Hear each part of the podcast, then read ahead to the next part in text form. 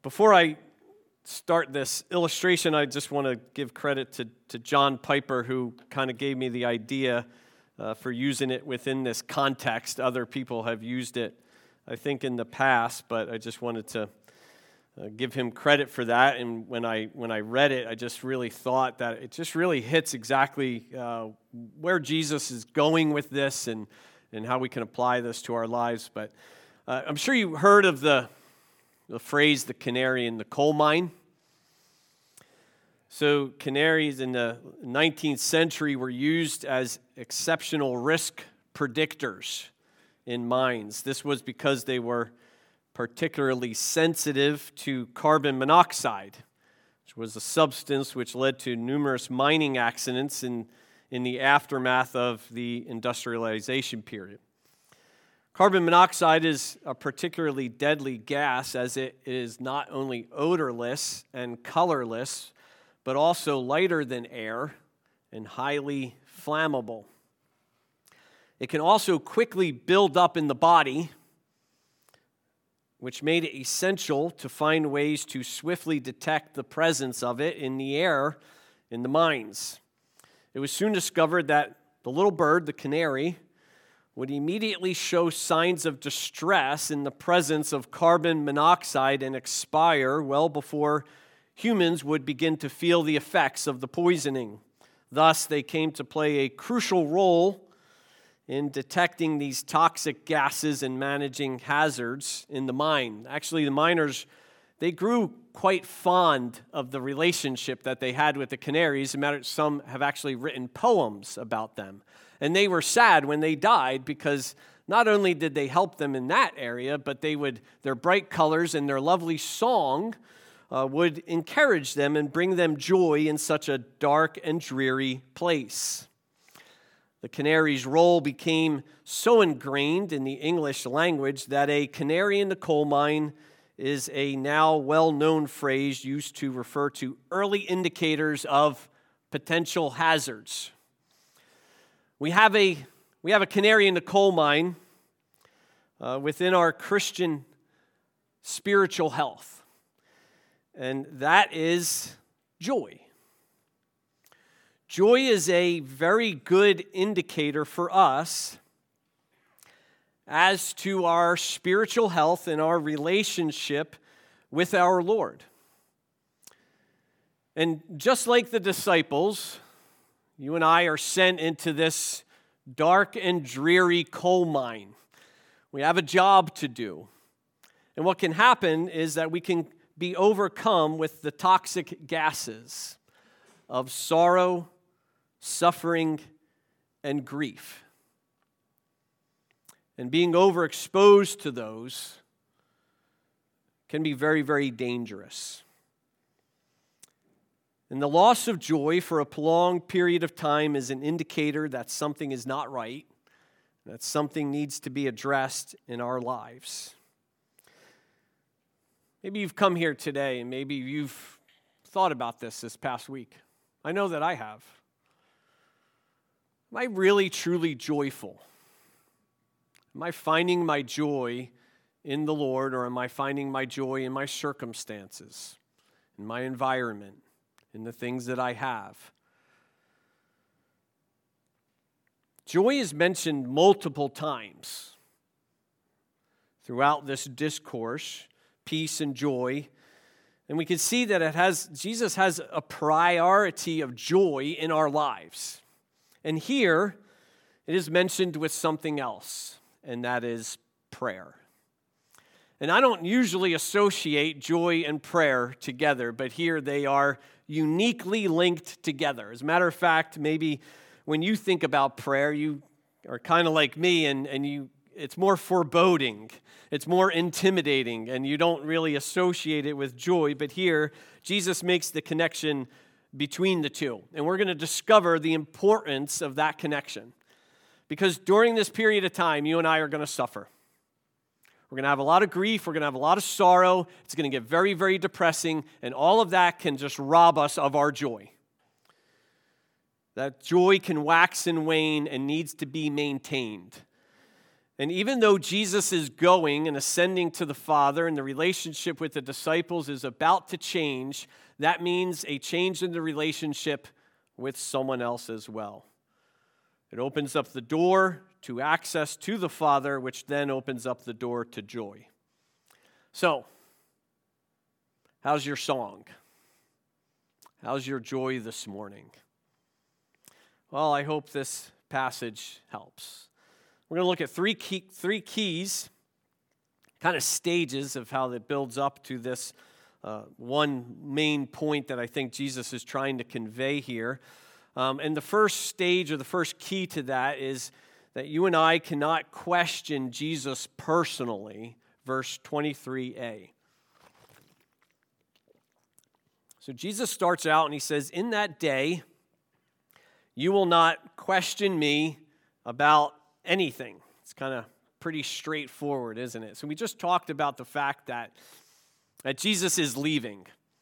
And because Jesus is leaving, this is going to change the relationship with the disciples. And throughout this period of time, do you think the disciples asked Jesus a lot of questions? Absolutely. How many people here have questions for Jesus? keeping a keeping a running list of questions for Jesus. Well, it kind of makes me think of little kids, right? Kids have some of the greatest questions and some of the strangest questions of all time.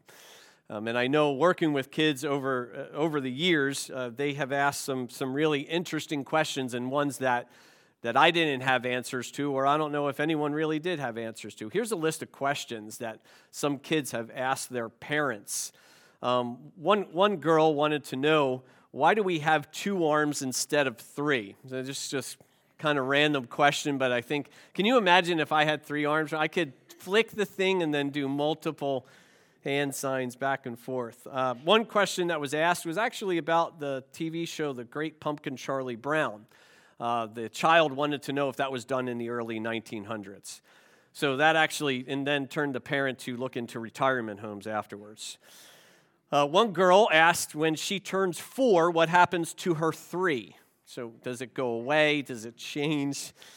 One child who asked in a very loud or uh, out, uh, outgoing tone in the grocery store to the father said, Daddy, are these all those stupid people? I don't know if the father answered that or not. And then uh, another, another child wanted to go uh, to a famous monument and said, Could you take me to the Vampire State Building? I think that would have been a, a scary, scary trip. Why, why, do par- why do kids like to ask questions to parents? Ever think about that? Now, it's definitely about the question. They, they definitely want to learn things, don't they? But, don't, but isn't it because they trust the parents? Yeah. Do you have a person in your life that you can go to and you know that they are going to give you the answers they need or or just by going to them and asking the question that just encourages you and reassures you? I think we all have people in our lives like that. I hope we do. I think that's very very important. Well jesus was that to the disciples. Can you imagine we only have a list of some of the questions that they asked, but can you imagine the questions that, that they didn't write down that, you know, God's like, we're not, we're not going to throw that one in Scripture because that's just going to lead to probably more questions. But they had this, this wonderful relationship where they can have a conversation with Jesus Christ and they can ask him questions. So there's, there's two different types of asking that comes out in this passage. And, and I think the NASB gets it right when it says, You will no longer question me. So this is not a, a request, these are questions and answers. And I think Jesus is mainly thinking of during this period of time in the upper room discourse, and they're going back and forth, and they're asking all of these questions. And Jesus now makes a point to say there's coming a time pretty soon in that day. What, what day is he talking about? Well, he can't be talking about the resurrection particularly because we know that after the resurrection, they, they did what? They asked him questions. Matter of fact, Peter asked Jesus one of the questions uh, on the beach, and he says, What about this guy? Or asking all these different questions. So Jesus is talking about a time period when he is no longer going to be there, and this relationship is going to change. And that is going to be very, very difficult for the disciples. They're not going to have this opportunity to talk to Jesus and for them to ask questions or for him to give an answer, or sometimes actually he would just ask a question with the question, right? And then lead into further discussion. I have questions for Jesus. I think we all do. And, and Jesus isn't saying here that we cannot ask those questions. But I think what he is saying, and the same relationship that's going to happen for the disciples happens for us, is that I cannot just sit here and be like, hey, Jesus, can you tell me a little bit about X, Y, and Z? And Jesus can be like, yeah, Mark, sit down, have a cup of coffee, and we're just going to go through this together and make sure you get it all together, and yeah, afterwards you're going to be okay. As much as we want that, and if that's happening to you, we're going to have to have a little chat afterwards. So you can come to see me, and we'll talk about the, you know, the voice of God, maybe, or something like that. But, but there are some real questions that we have for Jesus that we want to ask, but we cannot ask, and that's because why? He's not here. This is this whole change in this period, a little while, where we want to see him. I want to talk to him. I have all these questions. I just can't. I can ask him, but he's not going to come back in an audible voice and have this conversation with me. And those questions that we have are a lot more serious, aren't they? We may have some trivial questions, and I have some that I think I want to ask the Lord when I get to heaven, but I think a lot of those are going to disappear when I see Him. But then there's some questions that, you know, we might want to know more about. People were asked us, what questions would they ask Jesus if they had the opportunity? And uh, one individual said they'd want to know why their, their brother at the age of 16 was killed in a car accident and it changed his parents' life. They still hung on to their faith, but they were never the same again. That's a, that's a pretty important question. Someone wants to know why do some people seem to suffer more in their life? That's a question that we might want to ask Jesus. Joni Eareckson Tada said the only question she wants to ask is to ask Jesus if he'll dance with her. And we can see why that is. Lots and lots of questions. So it, it's kind of tough. It's kind of sad. It's kind of hard. But what looks like a closed door to the disciples actually opens up the door to something that much greater. Jesus is providing for them. And it's the fact that he is going away that now opens the door to one of the greatest relationships that we can ever, ever imagine.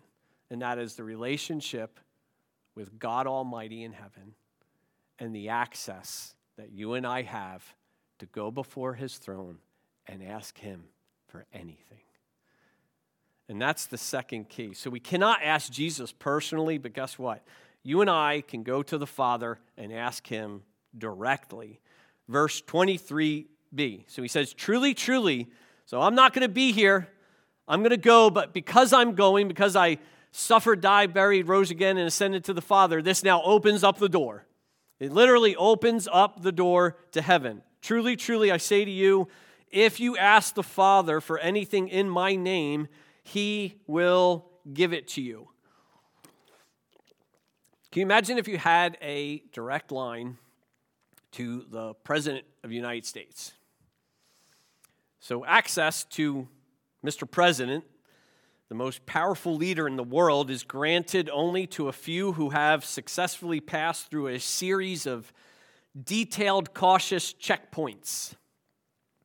And there was a Norway teen who created quite a stir when he actually challenged that system, boldly dialing a secret phone number for the White House 16 year old Vifill Atlason claims that he called President George W. Bush out of curiosity and wanting to ask him to have a chat and to see if he wanted to visit Iceland. In order to get through security, Atlason actually had to pretend to be someone. You know who he had to pretend to be? Olafur Ragnar Grimsson, who is the president of Iceland. He was surprised when his initial call didn't pass through the switchboard, but went directly to a higher office to be screened by a variety of security officials. Atlason was asked a series of personal questions in attempt to verify his identification as the president of Iceland, including Grimsson's date of birth, his hometown, and even the name names of his parents. He said it was like passing through a series of checkpoints. And eventually the checkpoints proved to be one too many. The teen never actually made it through to the president and was later taken from his home for questioning by local police. And no charges were then filed. I, I really wish I had that number as a child. I would have multiple times tried to attempt to call the President of the United States. So, kids, don't attempt that at home, or else, you know, you too. You'll, you'll, be, you'll be getting questions, not having questions. So, but um, can you imagine what would you what would you do if you had a direct line to the president of the United States? Now, let's not call out what we would call and say or anything like that.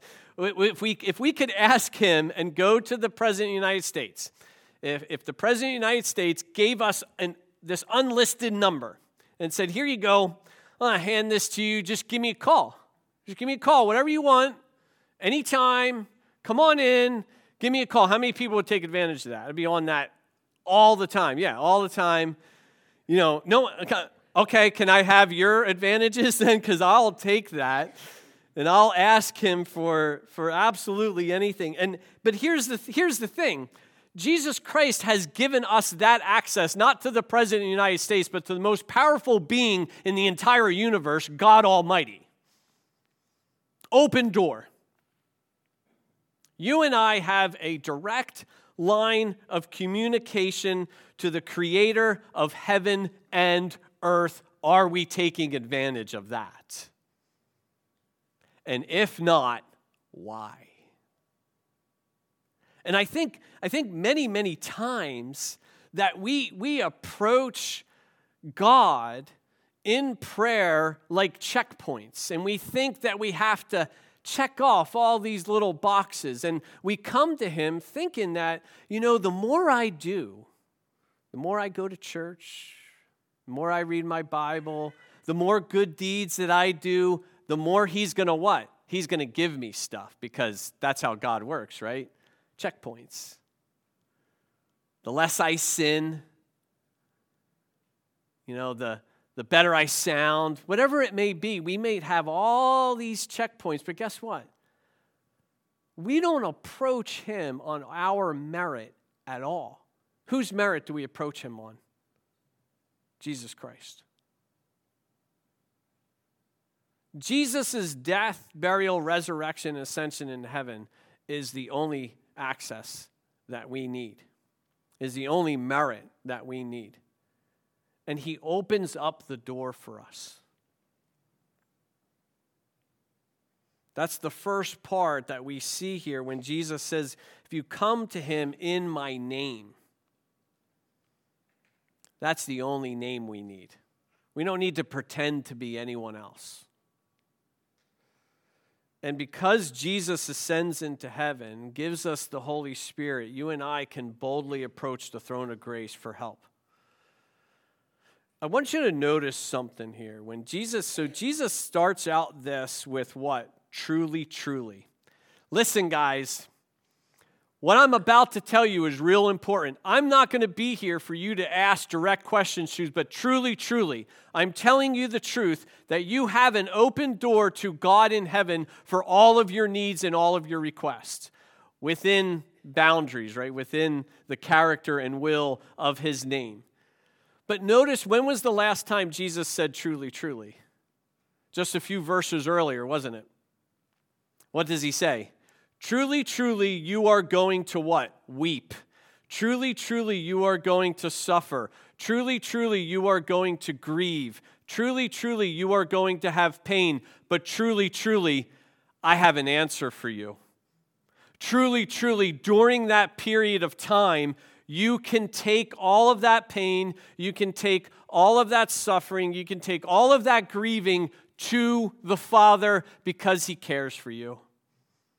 We have to make that connection. So, yes, we're going to go through all of this stuff. And we're going to have all of these needs, but He provides for us. You and I, I have direct access to God Almighty. And I think we forget it. I know, I know I forget it.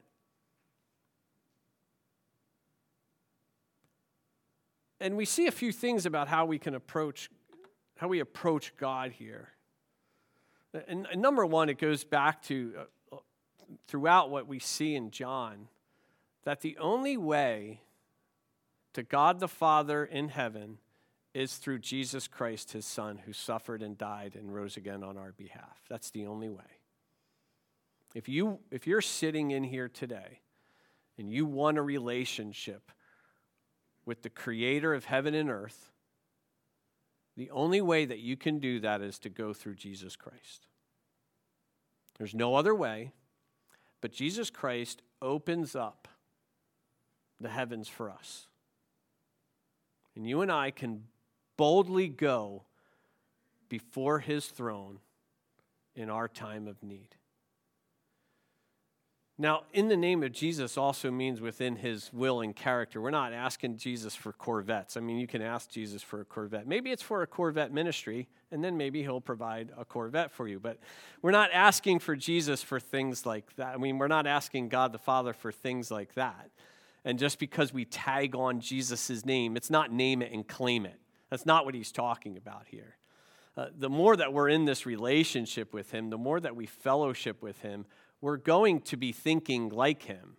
And his desires are going to become our desires. And his will is, is what we're going to want in our lives. And his character is what we're going to want in our lives. And those are the things that we begin to ask him for. So, in his name, this doesn't mean we tag on Jesus' name to the end of our prayers and thinks that it's some sort of lucky token or a charm or something to, to think that we're getting blessed. That's not what he's talking about. And it's in the context of Jesus leaving them on earth to do what? Mission. In his name, in his mission, right? In his will, in his character. So we should be praying along those lines. But we do see that we can come confidently, right? Isn't this where the author of Hebrews goes? And it's exactly in this passage of Hebrews, but right before this, in this, right before this verse, the author of Hebrews says something. He says, we don't, ha- we don't, we do not, not have a high priest who cannot sympathize with our what? Weaknesses, but one who has suffered and, and been tempted in every way, just like we are, yet without sin. And he has what? Passed through the heavens. Therefore, since we have such a high priest who has gone before us, boldly go before the throne of God. Boldly go. Rush the doors. It's not based on our merit, it's based on His. But that's the access that you and I have. Are we taking advantage of it? I'm not. I'm not.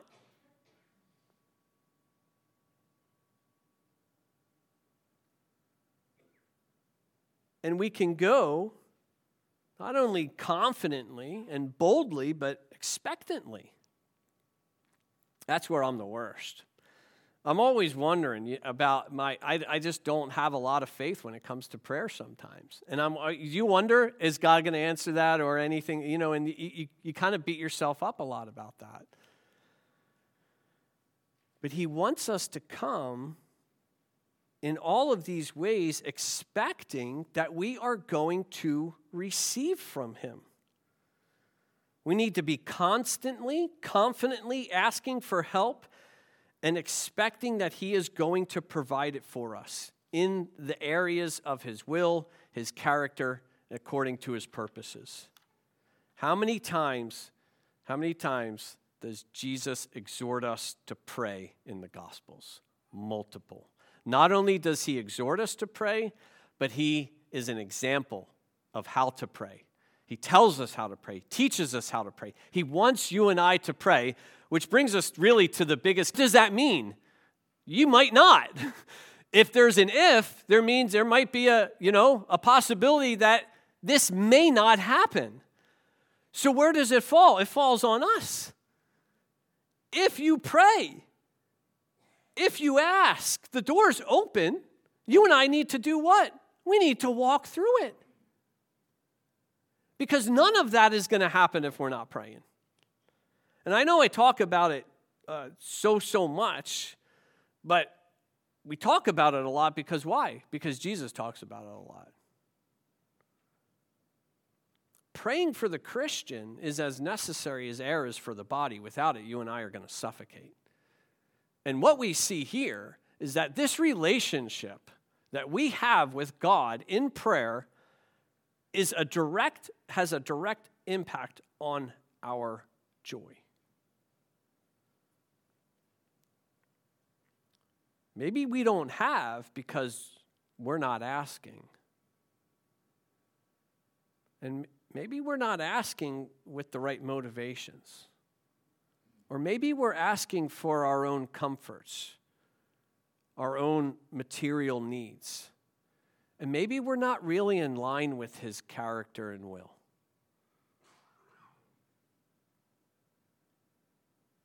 Or maybe we would rather stare at a screen and play Candy Crush than approach the creator of heaven and earth and ask him for help. In the early 1990s, guy tells a story uh, about writing a novel in the Millennial, Millennium series. He said he went to uh, Israel with a guy named Robert Wise to work on this series. He said near the end of their stay, he attended the service of a messianic uh, congregation in Jerusalem. It says its members were Jews who had accepted Jesus as their Messiah. Using earphones to hear a translation in English, he says, I was worshiping in the synagogue at the moment the rabbi explained the congregation's current needs. Rabbi said, We have many believers in Jesus, the rabbi explained. But he said, But we need counselors. He said, Today, let's pray for counselors. He said, Let's pray that God will send us a psychiatrist who can teach us about helping people with psychological problems. The group then began to pray, and the guy couldn't believe his ears. You know why? It's exactly what he was. He was a psychiatrist. After they concluded the service, he went to the rabbi and told him, I'm a psychiatrist and I'd like to help. The rabbi was obviously startled and shocked. And he then accepted the offer, and the guy returned to train lay counselors from all over Israel, helping the national messianic community expand its ministry. Let me ask you something. What do we need right now in this church? Are we asking him for it? Do you notice how specific he was? They need psychiatrists. What do you and I need in our mission here at Galilee Baptist Church to expand God's kingdom? Let's ask Him for it. That is the only way it is going to happen if you ask. The door is wide open. And the more you and I pray, the more you and I grow in this relationship with Him, the greater our joy is going to be because our asking impacts our joy purposefully. Verse 24. Jesus says, Until now you have asked for nothing in my name. Ask and you will receive. Why? What's the purpose? So that your joy may be made full. Jesus starts out this verse by recognizing it, he's talking about their relationship. So, up until this point, they, they would ask Jesus for things, or they would ask him questions, and they would go to the Father and pray to the Father. But now it's all changed. Now the relationship is Jesus opens the door to the Father. We approach the Father in the name of Jesus. And the asking here is actually in the imperative. So, what he's saying Do you want your joy to be full? Do you want your joy to be full? Yes, let's try again. All right. I'm going to prep you. I'm going to ask a question. It's going to say, Do you want your joy to be full? Your response should be pretty, I don't know, elated, maybe. Let's try again. Do you want your joy to be full? Yes. yes. Okay. Then, how do we do it? There you go. All right. We're, whoo. What time is it? All right. We got plenty of time left. I think people are still recovering daylight savings time. Thankfully, it's the last year. So that, that, that's what he's saying. It's a purpose. What's the purpose? Your joy is full. Why? Because the fumes of this world can suck that life right out of us, can it? So we, he gives us the maintenance of our joy, and the maintenance of our joy is through this prayer relationship that we have with God the Father. In her book, I'm going to lose my joy. I'm going to lose my breath here in a second. In her book, or in, in a, I think it's a magazine, Decision, Joni Eareckson Tada writes this. She says, Honesty is, is always the best policy. But when you're surrounded by a crowd of women in a restroom during a break at a Christian women's conference, it's even more important. She says, one, one woman putting on her lipstick. They're all in this restroom. Woman's putting on her lipstick. There's Joni. Looks at Joni and says, Joni, you always look so, so happy, so together in your wheelchair. I wish I had your joy. Several women around her nodded. How do you do it? The woman asked as she capped on her lipstick. Joni says this I don't do it. She said, In fact, let me tell you honestly how I woke up this morning. She said, This is an average day. After my husband Ken leaves for work at 6 a.m., I'm alone until I hear the front door open at 7 a.m., completely alone. Able to do not much at all. That's when a friend arrives to get me up. While I listen to make while I listen to her make coffee, I pray, Oh Lord, my friend will soon give me a bath, get me dressed, sit me up in my chair, brush my hair, brush my teeth, and send me out the door. I don't have the strength to face this routine one more time. I have no resources. I don't have a smile to take into the day. But you do, Lord. May I have yours? God, I need you desperately. woman asked, What happens when your friend comes through the bedroom door? She said, I turned my head. I turn my head toward her and I give her a smile sent straight from heaven. It's not mine, it's God's. And also, she says, gesturing to her paralyzed legs, whatever joy you see today was hard won this morning. I've le- learned that the weaker we are, the more we need to lean on God, and the more we lean on God, the stronger we discover Him to be. There, there is so much that comes out of that illustration. And I think we, we need to look at uh, uh, just a few key, key points here. So, this is in the context. Joni is doing what? She's suffering. She has a lot of sorrow, a lot of pain, a lot of grief. And she is cast upon God on a minute by minute basis, struggling, struggling to maintain joy, struggling to figure out what's going on. And this is during this period of time when Jesus says, You will what? You will weep, you will suffer, you will grieve. He's creating, he's, he's, he's letting us know that we need to be utterly dependent upon God for everything, even our smiles.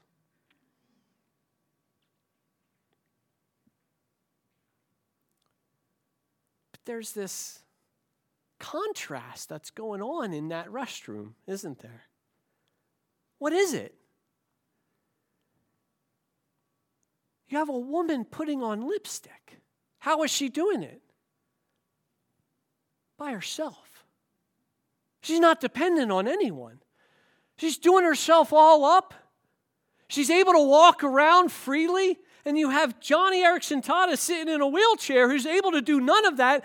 But this woman who has everything is lacking something and sees it in Joni. What is it? Joy. Why? Because Joni knows the one who is all joy and goes to him on a regular basis. That blows my mind. All of them see it in her. Where do you get it? Well, I'll tell you what, it's not easy. It's hard won. And I think, I, think that what Jesus wants us to see and what you and I need to see is that we are utterly dependent upon God and we need to be going to Him on a regular basis. And it's only in that relationship that our joy is going to be made full. Nothing else is going to accomplish it. And I think that's part of the problem is that we just, we sometimes try to find joy in everything else besides God. Why? Why, is, why, are, why are we joyful when we come to him? Because he's the only one in this world who is all joy, pure joy. Joni gets that.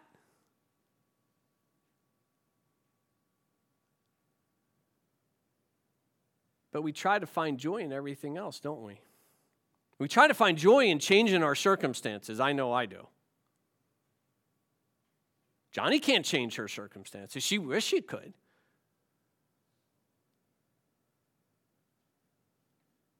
Trying to find joy in relationships, maybe in our careers, maybe in our hobbies, maybe in our sinful desires, and all that's going to do is leave us more and more joyless. One author states we look for joy in something out there. If we can find the right church, right? That's going to make me happy. If we find the right pastor, someone who knows how to say water properly. We can find the right vol- volunteer in the right ministry. That's going to make me happy. If we can marry the right person, right? Wow, isn't that a. Don't ever think that. I married the right person, by the way. I'm just going to throw that out there. This Mean, so it just doesn't. It's rare, but it can happen. It's just, and I'm I'm joyful because of it. But I think that's the, we know what he's saying. This, this perfect idea that we have in life. And, and what happens is we're seeking it in everything else except for God. He's the only one who can actually give us joy in circumstances that are not very joyful. And Jesus is telling us that so that your joy may be what? Made full. What does that mean? It can be taken away. Why?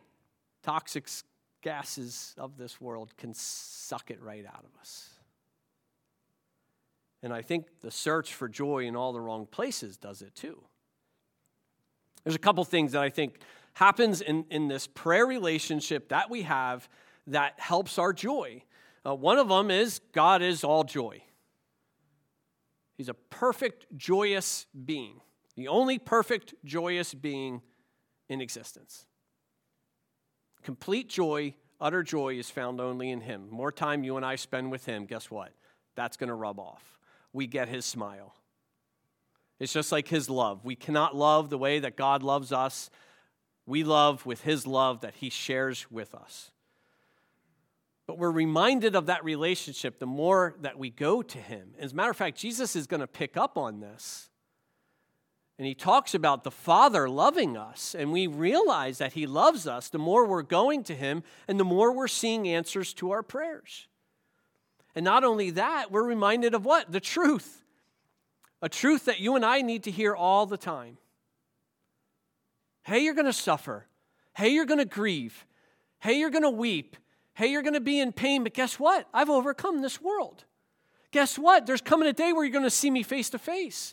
And guess what? I've given you access to God the Father to help you in all of the needs during this period of time. Remind ourselves of that truth. That's what happens in prayer. It's an exercise for us, it's a relationship for us. And as we see prayer answered, we, we're reassured of what? Our salvation and what Jesus is saying here. Oh, Jesus, you're right. I came, I, I asked, and I received. It just confirms the truth in our hearts. And not only that, we are encouraged in the purpose that He has for our lives. This is in the context of leaving the disciples to carry out a mission that you and I get to partake with God Almighty in expanding His kingdom here on earth. And we go to Him and we ask Him for what we need during that time and He gives it to us and encourages us in our pur- purpose. And all of it, of course, as we do what? Receive answers.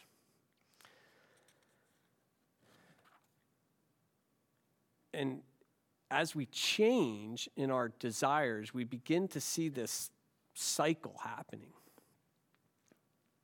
where we delight ourselves in Him, we delight ourselves in His presence, and He gives us the desires as our desires are changed according to His character and His will.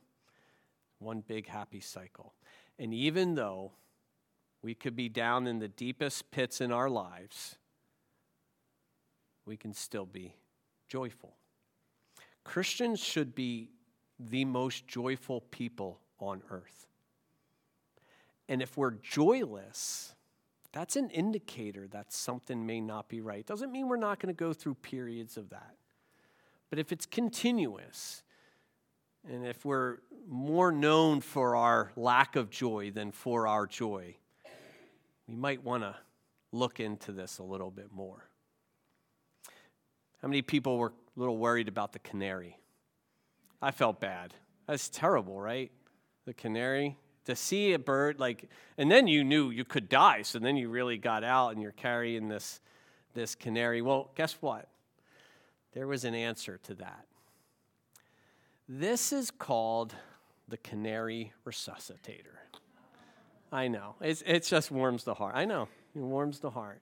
So a guy created this because the miners got this was sad right i mean bird singing, happy, joyful. I mean, talk about a bad fairy tale, right? This little bird chirp just kind of dies right there. And so this was the canary resuscitator. So when the canary uh, actually started to show signs of being uh, overcome by these gases, this machine was used. Guess what? The door was opened. Little bird was then taken out of its little cage, placed inside, the door was closed, oxygen was turned on, started singing once again. I think that is a beautiful illustration for what we see here. Prayer to the Father resuscitates joy in our lives. Jesus Christ has opened the door. Open the door. All we need to do is walk on in. And though we may find ourselves succumbing to all of those fumes, that time with Him is going to make us sing once again. Father, thank you for the relationship that we have with you through our Lord and Savior Jesus Christ. It is only on His merit, on His work, that we can, I can pray to you right now. And Lord, we ask, we ask boldly that you would meet our needs here in this church as a community of believers and as individuals, that you would hear our prayers, and that in doing so, our joy may be made full, and that we would proclaim that joy in a world that desperately needs it. We ask this in Jesus' name. Amen.